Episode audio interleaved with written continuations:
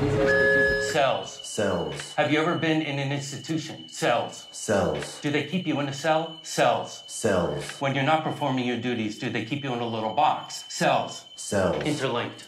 Interlinked. What's it like to hold the hand of someone you love? Interlinked. Interlinked. Do they teach you how to feel finger to finger? Interlinked.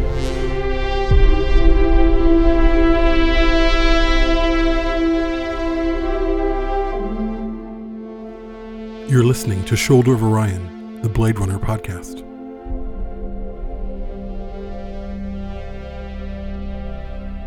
Welcome to Shoulder of Orion, the Blade Runner podcast. I'm your host, Jamie Prater, and I'm joined by my co hosts, Patrick Green. And Micah Green. Welcome to the show, everyone. Today we are here Yeah. to uh, discuss another anatomy of the scene. It's something that uh, it's really taken off for us. We had a lot of great responses to. Um, this is a direct follow up to, in some ways, the last anatomy of a scene, which was when Deckard interviewed Rachel. And so we're moving to 2049, and we're talking about when love meets Kay and the similarities, the vast differences between a very similar setup from the original film. But before we get into that, Yeah, we got some new patrons, and I'm going to go ahead and read their names because they deserve it, including, drumroll, our 100th active patron who is about to get revealed. So I'm going to go back to the beginning of February because it's been a, been a few weeks, and we have some new people. Uh, so we have Marshall A. Lewis, who joined February 1st. We have Andrew Dayish, the 100th patron, who joined on February 7th, which was very exciting because it also coincided almost exactly with us ticking over the 500,000 download mark on Perfect Organism. And uh, you can bet when we get there on Shoulder of Orion, we're going to celebrate that too. Also, Nawan, Kevin Sellinger, Adam DeJanes, and Jordan Nash, who just joined as we record this last night at a very generous level. And we are so excited and thrilled, and we can't wait to bring you new stuff. So thank you, everybody. And if you want to join them, just go to bladerunnerpodcast.com slash support or go right to Patreon and look up Perfect Organism because we share an account. And uh, and you can join there and get instant access to at this point, if not hun- if not thousands, at least hundreds of hours of additional Millions. content. we'll say billions of hours of new stuff. But yeah, so thank you everybody so much for joining. yes, Thank you. There must be something else we can find, right?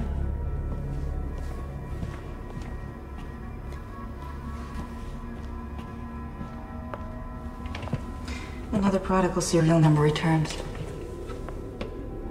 A 30 year old open case finally closed. Thank you, officer. I'm here for Mr. Wallace. I'm Love. He named you. Must be special. I'm here for Mr. Wallace. Follow me.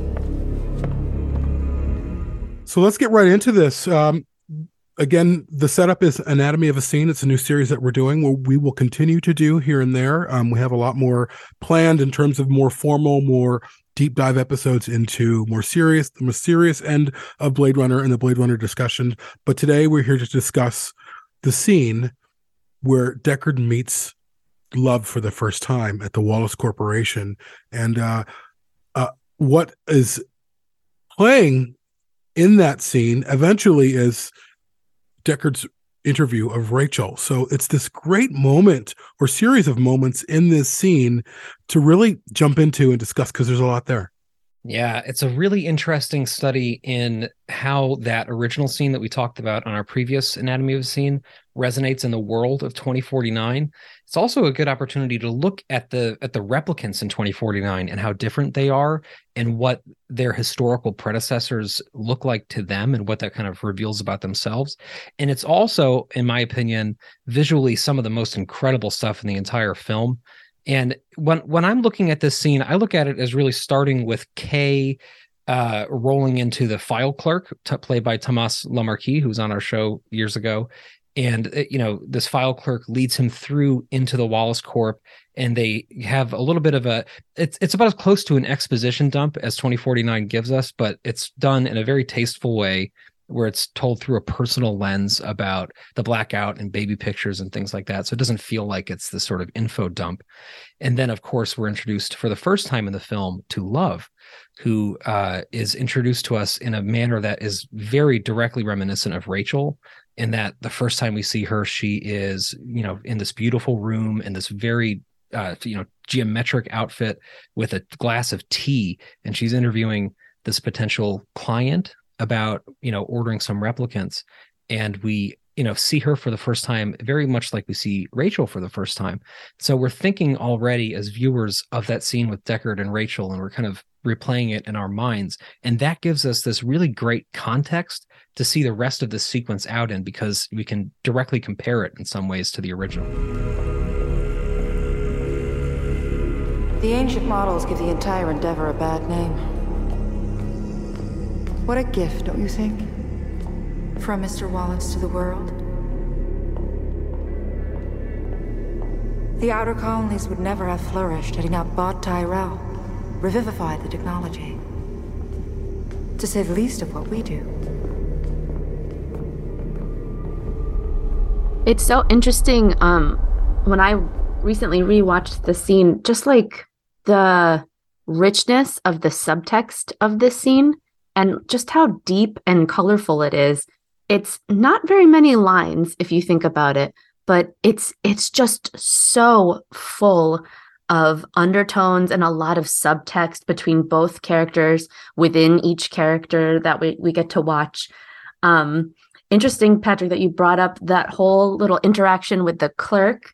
I found it so uh, this time that we watched it, it was very interesting. It kind of struck me that the clerk doesn't seem to recognize Kay's model.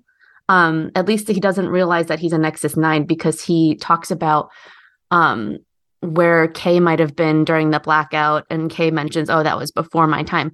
So it's interesting to me that, like, this clerk who has all this plethora of knowledge at his fingertips, he works for Wallace, he's in the archival section of Wallace's um, entire corporation and he doesn't seem to note that Kay is I mean, he might not even know Kay's a replicant, but he doesn't.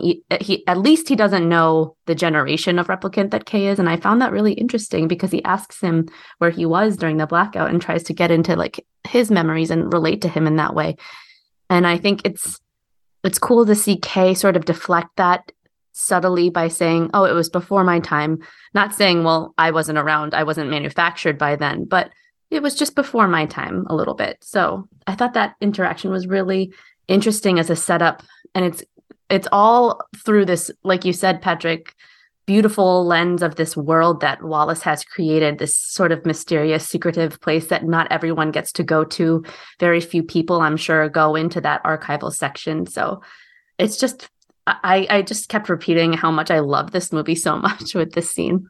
It's an interesting uh, look at that scene. I I, I've never thought about what the clerk might have expected or from Kay or how he might have viewed Kay. I think my automatically I would imagine, at least for, from my perspective, again, who knows really, um, is when Kay is there at the clerk's desk and he has the hair sample, the clerk already knows this is a Blade Runner.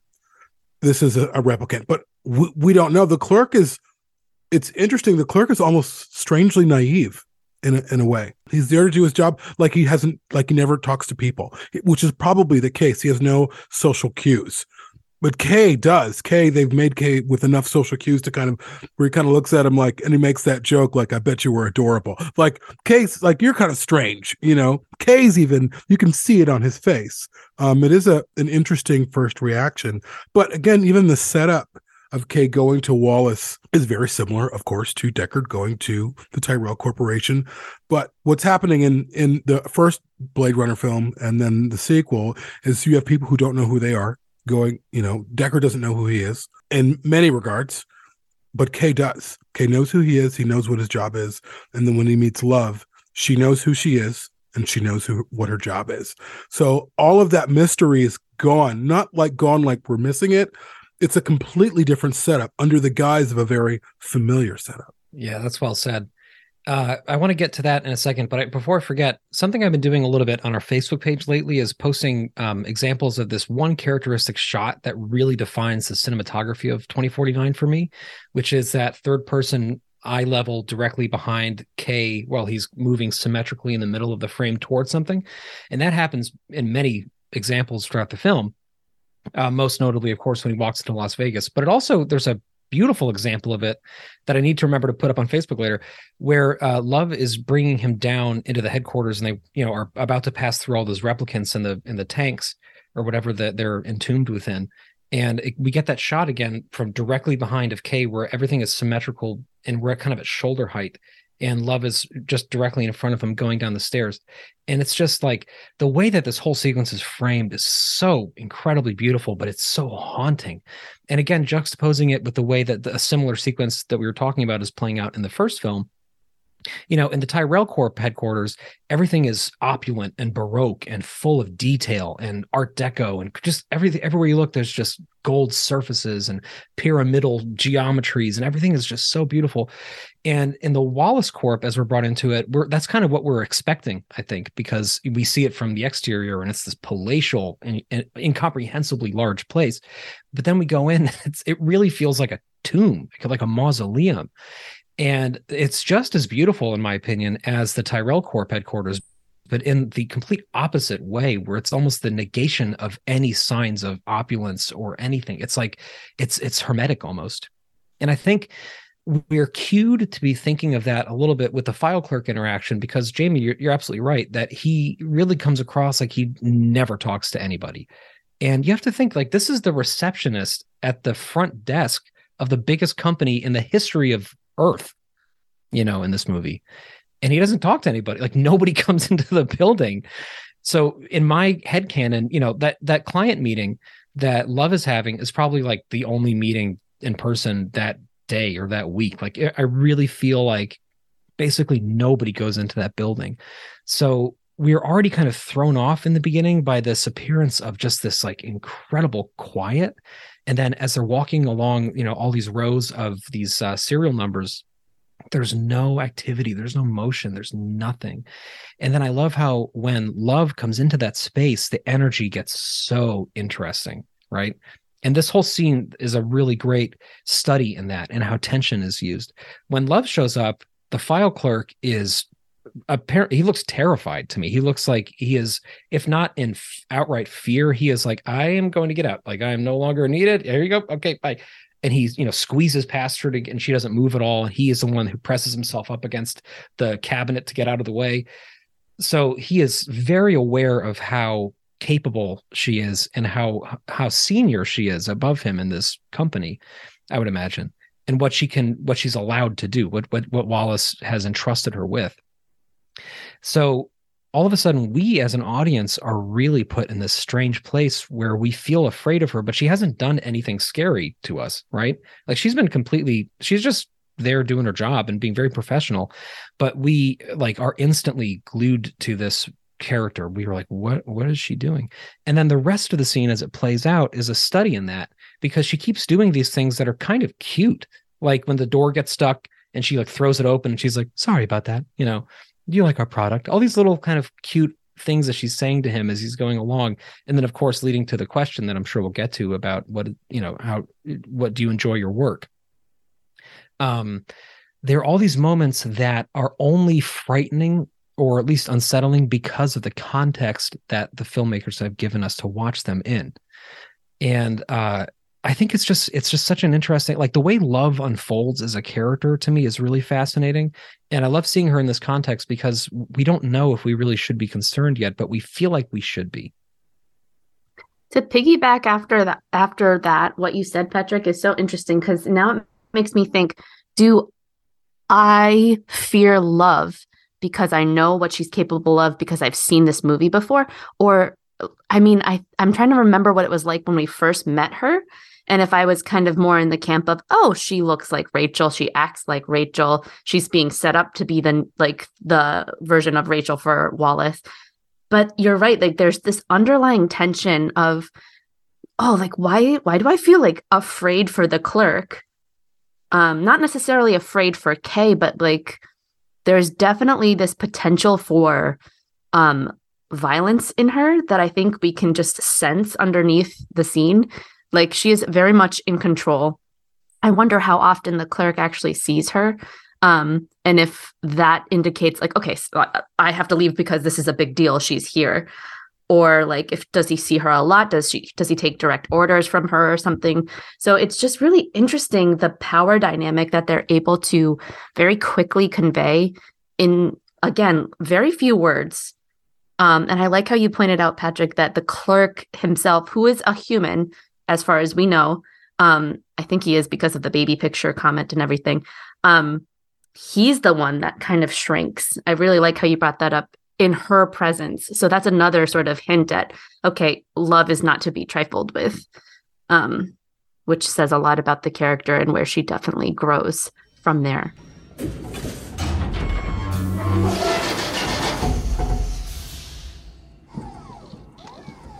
No one's been down here in ages. That. Something that I just love about um, Sylvia Hoeks's performance is when Kay learns her name is Love and he says, Oh, he named you. You must be special. There's like this millisecond of a moment where you can just tell that that comment hurts Love. She doesn't like that. She doesn't like that he knows like what she is and, and like that they're on. It's almost like Kay has leveled the playing field here for a second and she doesn't like that. But then she quickly pulls herself together and says, I'm here for Mr. Wallace. Again, she repeats that before moving on.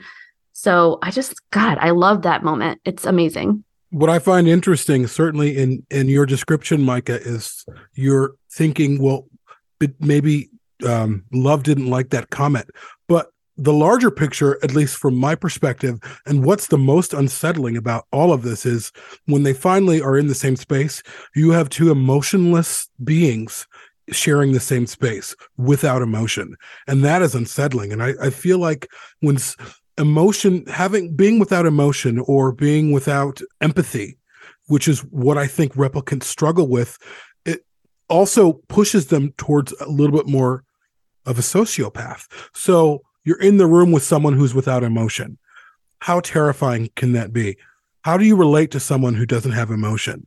And it's complicated for them because it's not that they just don't have emotion. Number one, they weren't. I mean, I know Kay was given some memories just to kind of cushion him so he can relate, but he's still fairly emotionless. I was having this discussion with someone the other day about Kay and oh, with our friend Rick, who does some of our social media, Rick Howard.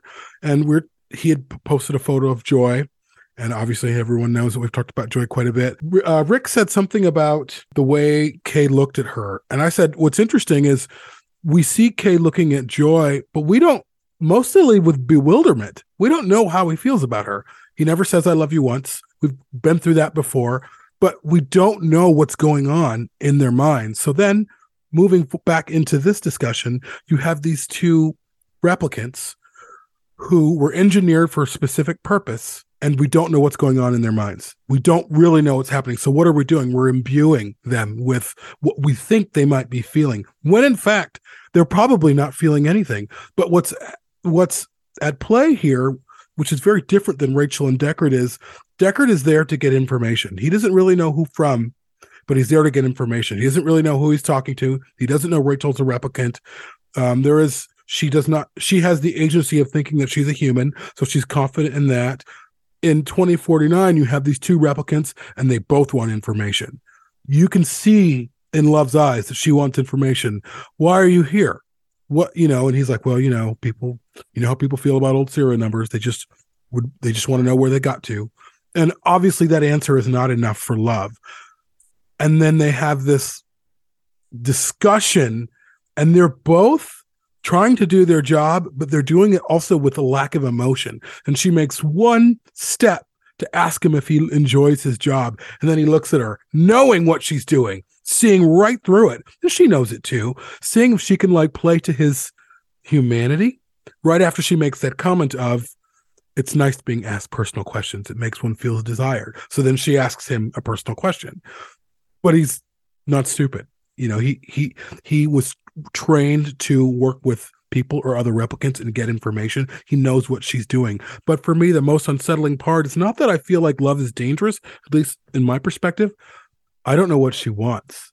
I mean, we know that she wants some information in terms of who Rachel is or what, you know, what the, the serial number is, but you don't know what's going on in their heads. This is not a Deckard and Rachel situation where there's some um, playing happening there where Rachel was playing with Deckard for a while. Love does not give any of the the uh, that response that that Rachel does. When we see Rachel, it's kind of like love at first sight. She's so beautiful, and however much love is put together well, she is no Rachel.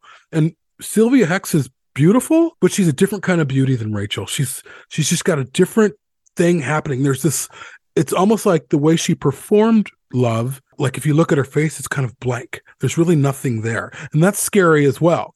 When you can't read someone's eyes, you can't read what's on their face.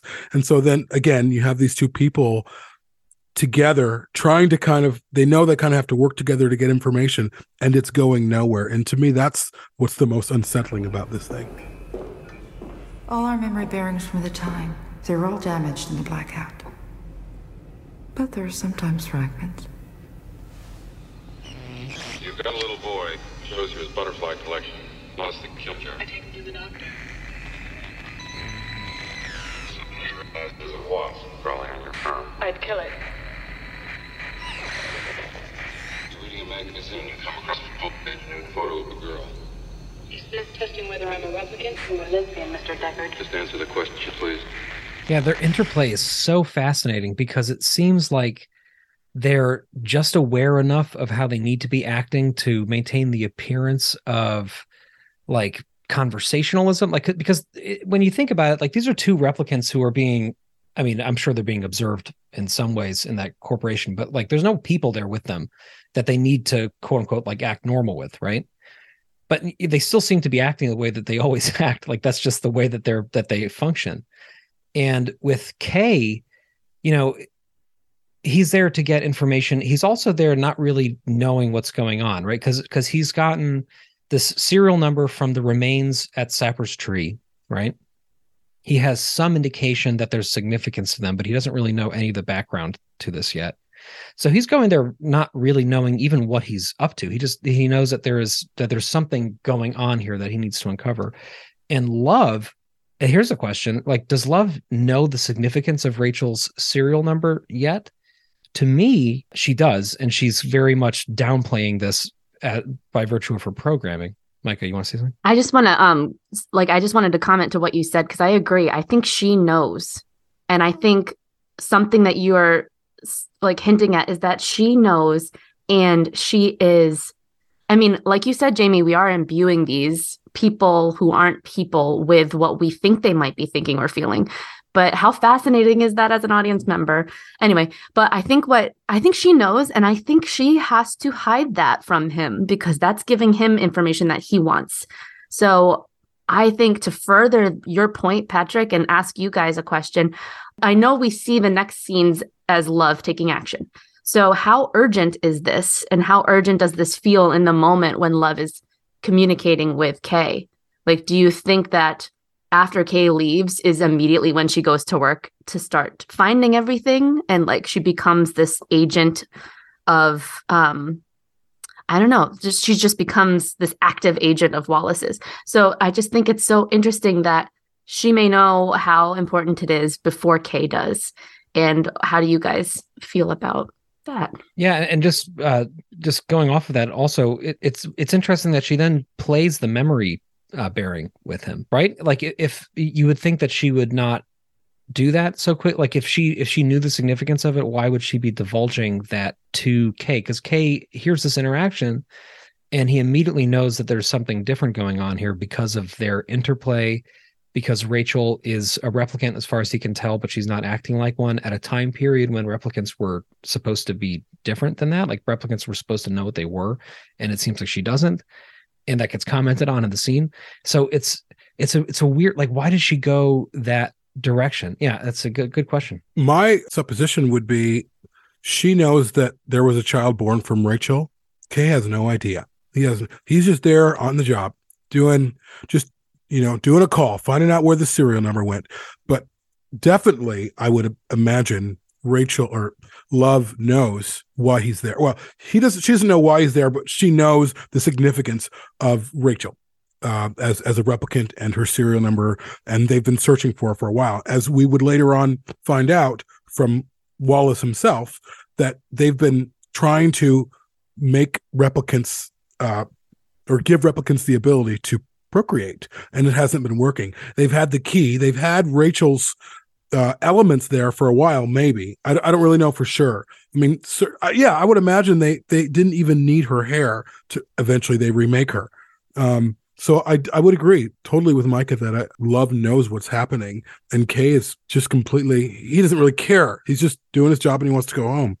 Um, but what was the question that you had though, Mike? I'm sorry. I guess it wasn't quite a question. I didn't I didn't put it well enough, but I just think it's uh, an interesting thing to think about that Love knows and Kay is just like maybe two or three steps behind her. Mm. And it's it also interesting, Patrick, that why does she play that fragment? And do you think she's heard that fragment many times before? Like, is this something that she studies to try to help Wallace recreate that um, ability to procreate for his replicants? I just think I I I wonder the way she handles it. I mean, obviously, it's a very delicate piece of technology, but she handles it with so much care. Like this is clearly something important that she's studied before. How many times has she pulled this one out for her own purposes or for Wallace's purpose to like replay that scene again and again and again so they could figure out how to how to better their replicants. So I guess my thought or like question esque thing is like it's I guess I'm just thinking about the pull pull and push with how much love knows versus how much Kay knows and that sort of cat and mouse thing that she's kind of doing by dangling a little bit more of information in front of him. I do I wonder she could have easily said, "Oh, the fragment doesn't really work," or "Why does she why does she allow him more information?" Maybe she thinks he can give more. Probably mm-hmm. he probably she probably thinks. I mean, you can see in love, and she later says says it towards the end of the film. I'm the best one, and there's this confidence in love that you don't see in Kay. Kay's confident, but not. Love feels like she's elite. She comes off, she portrays herself like she's elite. She's this elite model. So, in my opinion, I would imagine, sure, let him hear it because whatever he finds, we'll find too you know this stupid replicant who's on you know what i mean? Who's on the job. Um like what does Kay matter to her? Nothing. She's nothing to her. She is his superior. She's probably even a different model than him honestly. Um a special model created for wallace himself. Um but yeah it, it is fascinating just to and then having them both hear it because she's probably heard this before she's standing there with him and he's probably hearing it very differently than she is how is he hearing it differently what clues is that audio bringing up for him that maybe she couldn't find i don't know well and then also remembering that the, I, I, think what's actually going on is exactly that. I think that this is the cue now to start tracking Kay because when, of course, we know in the trash mesa that she's tracking his location and seeing what he's up to, and they're they're following him. So they're kind of letting him do the groundwork for them. Like they're letting him use his investigative tools and his analysis and his team at the LAPD to to divine exactly what's going on and, and where to go next. And I think uh yeah, I think what's what's so cool though is that Kay, of course, is completely unaware of that. Even though he's this elite detective, like he doesn't know that he's being played, which is sort of why I think Love is so insidiously effective in the situation because she is able to she comes across like so naive. That's the thing too that's interesting right? In this interaction when she's asking him the personal question and things she really seems like a kid. Like she gives off the energy of a, of being like an awkward middle schooler who is sort of semi flirting and doesn't really know what to do so kind of being a little bit quiet and awkward. Um but in the body and in the composition of this like very powerful you know seemingly woman. And uh, so that juxtaposition is so cool. And i think it also is disarming because i think kay doesn't think like he becomes disarmed by that in a way. Not all the way. Like he doesn't go he doesn't take the bait right? But i think he does he thinks probably okay this was useful. Thank you for giving me your time. And then he goes on with his investigation not knowing that he's just triggered the series of things that will then lead them to find him in las vegas for example later on in the film. Uh, i also just want to talk for a second about the actual the the memory palace you know in the basement of or not in the basement wherever that is in, in wallace. Because i think uh there's a couple really interesting things going on there. For one it's such a stark contrast to the yellow and brown of the rest of the wallace corporation right?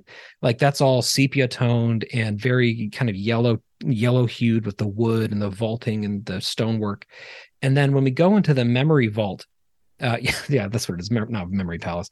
When we go into the memory vault, it's white and blue, right? So just in terms of the you know luminosity and color spectrum it's completely opposite to the rest of the building and what i love about that is a couple things but one is that when we do get that replay and we hear Deckard and Rachel's voices again, and we get a, a I mean, a replay of maybe 20 seconds of that scene that we just did an episode about, that scene feels so warm to us because in this cold, scary, sterile, emotionless environment, on this little screen that pops up, as we slowly move into it, we get this beautiful, we get that beautiful, warm yellow gold tone again. We see Rachel's pupil.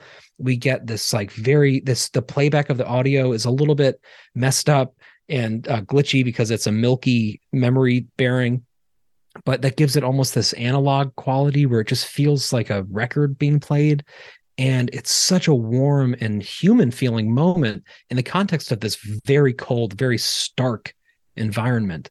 And i think that's a major part of why that is so effective. And of course you know remembering the first time we saw this movie that was like breathtakingly powerful because it was the actual voices from the previous film 35 years later coming back to us in this new movie being watched by these like aliens basically who the nexus nines are where they really don't know what they're what they're seeing either.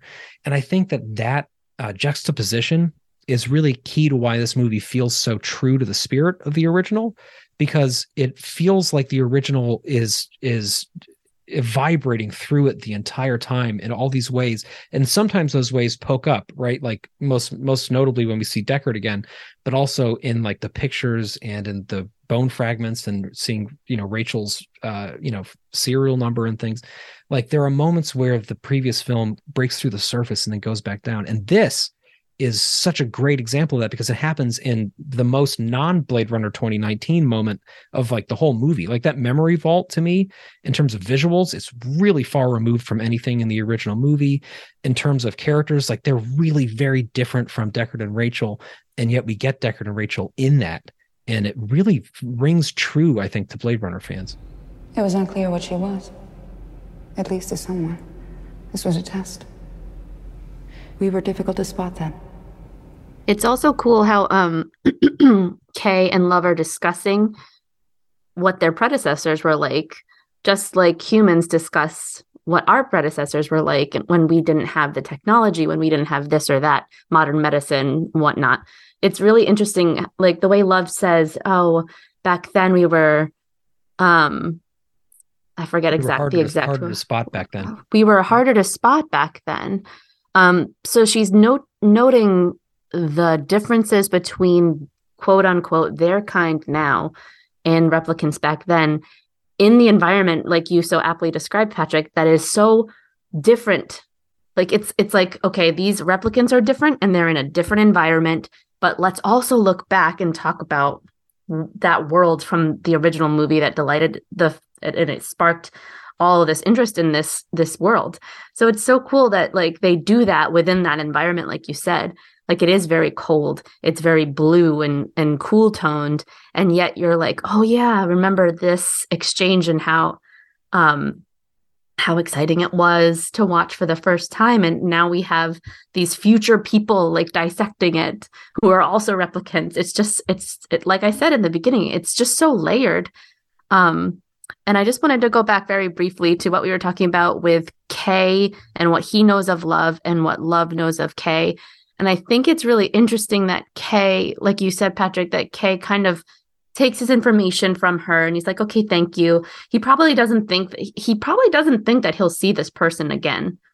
But and it's like it's like what Wallace presents to him is this like beautiful lap dog that's like meant to be looked at like this is my pet here and she's pretty and she's put together and she's pleasant but what she really is is a hunting dog and she's immediately triggered like you said which is so fascinating that the information that they give each other does different things for each character and they go their separate ways but yet they're now now they're linked and now they go forward in their journey together for essentially the rest of their lives actually the rest of their lives but yeah it's so cool this one scene What's also interesting about Love is she reveals something about herself right early on, and that's when she pushes that door open. So the door is trying. So right away, we're seeing this woman is strong. She's not we're never told that love is a replicant, but then we realize because they show without telling. And, and we can put the pieces together. And then Kay, of course, says, Oh, he named you. So then all of our ideas about who she is come to a head. Okay, she's a replicant, but she shows her strength, almost showing it to Kay by accident.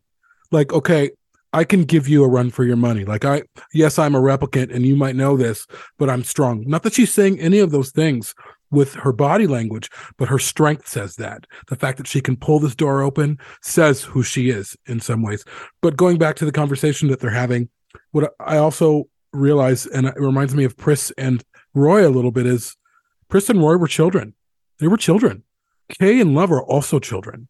They have a set of memories. They have something in there inside them to kind of give them a foundation. But these are children who probably don't know how to act even their their body language together they're very uncomfortable together.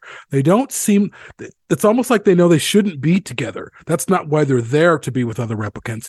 They're there to do the bidding of humans. They just seem uncomfortable. However most of the time you see love in wallace's company she looks uncomfortable. She looks terrified. She looks scared. But with kay it's just this strange interaction where she makes a point to kind of connect with him, but he sees right through it. There's almost like this programming inside of them where they know that they're not supposed to congregate together or supposed to be together, and you can feel it in their awkwardness. I don't know if that's true, but there's definitely a strange awkwardness about them, but it's also the awkwardness of children. Children are kind of awkward around each other for a little bit. They don't really, and they ask strange questions, and then maybe 20 minutes later, they're best friends for life. But these children, these replicants are very different than that. Whereas they might emotionally be children, but they also have a programming, a directive that pushes them forward. And it's interesting to see play out in 2049. Yeah, it's like their relationship is almost doomed in a way. Um, and you get a little bit of a sense of that, just the tiniest taste of that in this scene, because they do end up destroying each other, as we know. Um, and I really like that you you compared them, Jamie, to um, Pris and and Roy because it's true they they're testing each other. They don't know if what they're saying or how they're behaving or how they're standing or where they're putting their hands is okay. It's just like they're they're having to figure that out and they don't I feel like there's a perceived like they don't appreciate having to do that. They're they're they're both confident replicants in their own right when they're in their elements. And now they're taken out of their elements by being put together and having to discuss something that is clearly very important. One of them knows how important it is, and the other is on their way to discovering how important it is. So there's all that's what contributes to the depth of this scene. It's it's just so so packed. It's amazing. And also keeping in mind that for love, there's something else going on here, which is so so Love's single, you know, mandate is to do the bidding of Wallace, right? Like she was created for that. She is inhibited to be able to only do that. And her entire life exists in service of her builder, basically. And so for her, as we see on the Sepulveda wall, her entire mission is to be the best one. Like she was created to be the best replicant. And she as far as we can tell is in terms of how incredibly capable she is how you know well made she is. Like she really is an astonishingly effective thing right? Or if not person. But it's it's interesting though i, I find myself when i talk about the Nexus 9 models, like there is such a because of the way they were made that like I have less of an issue calling love like a thing, even though she's not. Like she's more than that but like I would never in a million years call Rachel a thing or call Roy Batty a thing, which is kind of interesting. Anyway, um, and I do think there was more to love than what I'm talking about. But in the context of the movie, what we're given is this this being that was made to only serve Wallace, who can never serve him the best because she can't reproduce and because she knows that that's actually what he wants and that if he could have built her with that he would have but he but he doesn't know how yet and it's not working properly and so love can be as incredibly effective as any replicant could ever be. She could be the best employee in the entire galaxy and she probably is and yet she will never bear him the fruit that he is trying to create and Rachel is the key to that and so in this scene she's for the first time aware that like this actually this incredible missing link has been located or at least is about to be located And uh, so there must be this other thing going on with love in this scene where she, on some level, is aware that like this is about to phase her out. Like if if this succeeds, this is the end of love being the best one. And then in the end of the film, when she's pummeling, you know, Kay and they're fighting, and she screams that, or says it really loudly, rather. There's this all of this subtext behind it because she knows that she has to say it now because she can no longer be if this mission is fulfilled. And uh, so that's kind of playing under the surface. And maybe that's playing into why she's so strange during that you know as she's watching the, the as she's watching the memory bearing and she's seeing the thing replay like she must be thinking to herself like wow i'm watching my own my own oblivion to go to perfect organism language for a moment like this this is inside this milky capsule is the end of my necessity in terms of wallace and in terms of wallace is the only terms she knows Was there anything unusual about how you found her? To warrant an official investigation? You know how people are about old serial numbers. Everyone just sleeps better when they know where they got to. She likes him. Who? This Officer Deckard. She's trying to provoke him. It is invigorating being asked personal questions. Makes one feel desire. Do you enjoy your work, officer?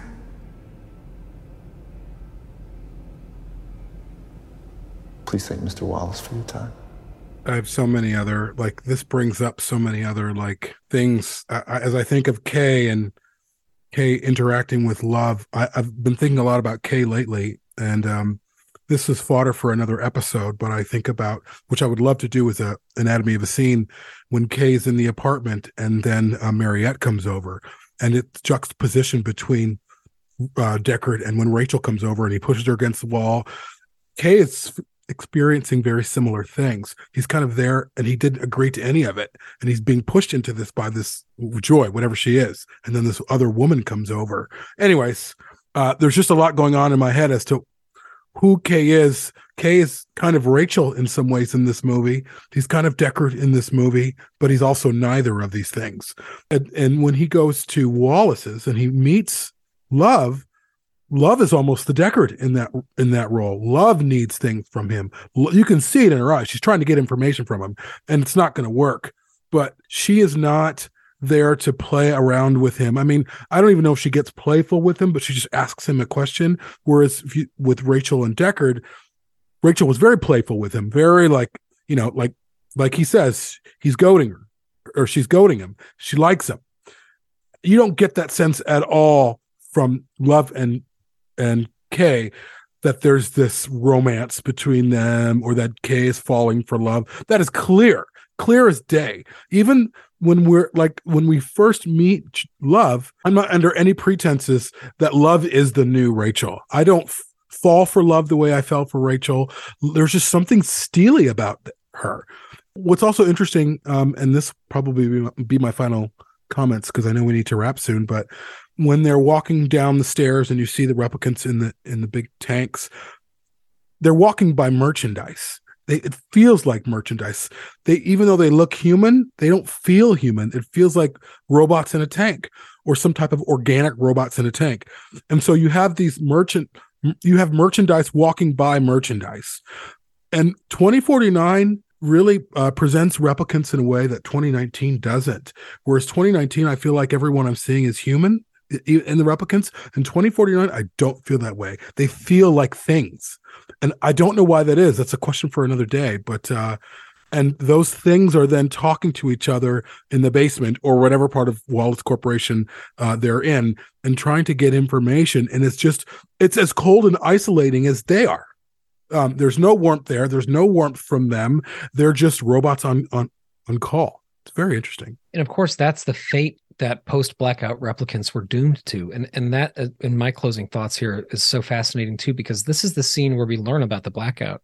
This is where all of this comes from which has gone on to inspire tons of stuff in other media like the comic books most notably but um, also really informs the events of the movie. And we learn more about why they are the way they are like why these nexus 9 models are so flat emotionally and why they're so so much less human because like humans didn't want to be confused about what they were looking at anymore, right? Like humans wanted basically people to control and they wanted to always know that they could.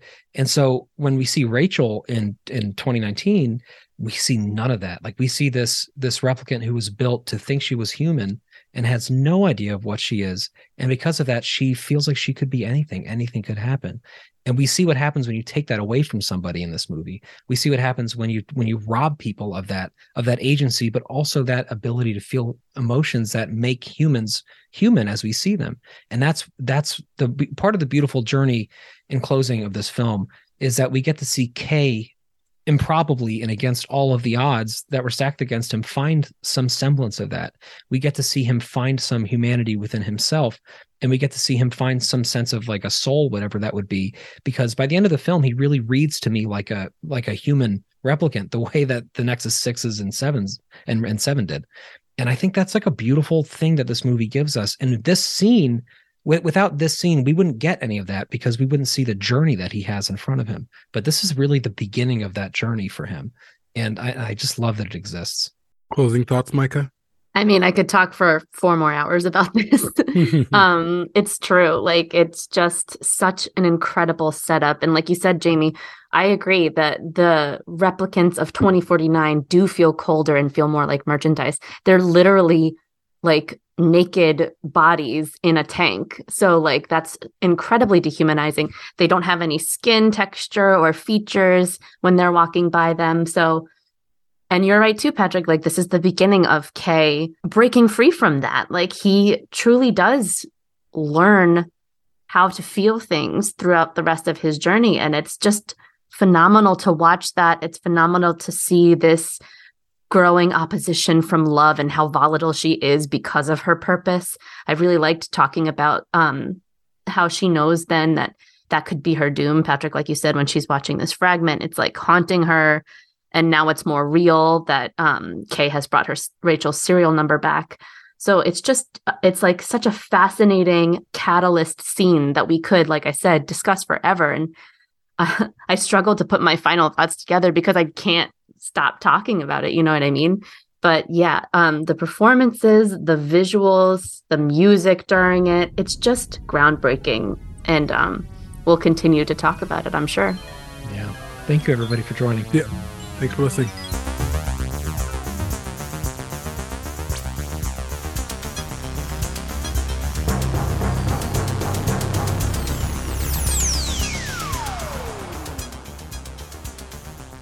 If you would like to find out more about Shoulder of Orion, the Blade Runner podcast, please go to www.bladerunnerpodcast.com. If you would like to support the show via Patreon, please go to www.bladerunnerpodcast.com forward slash support. Thank you.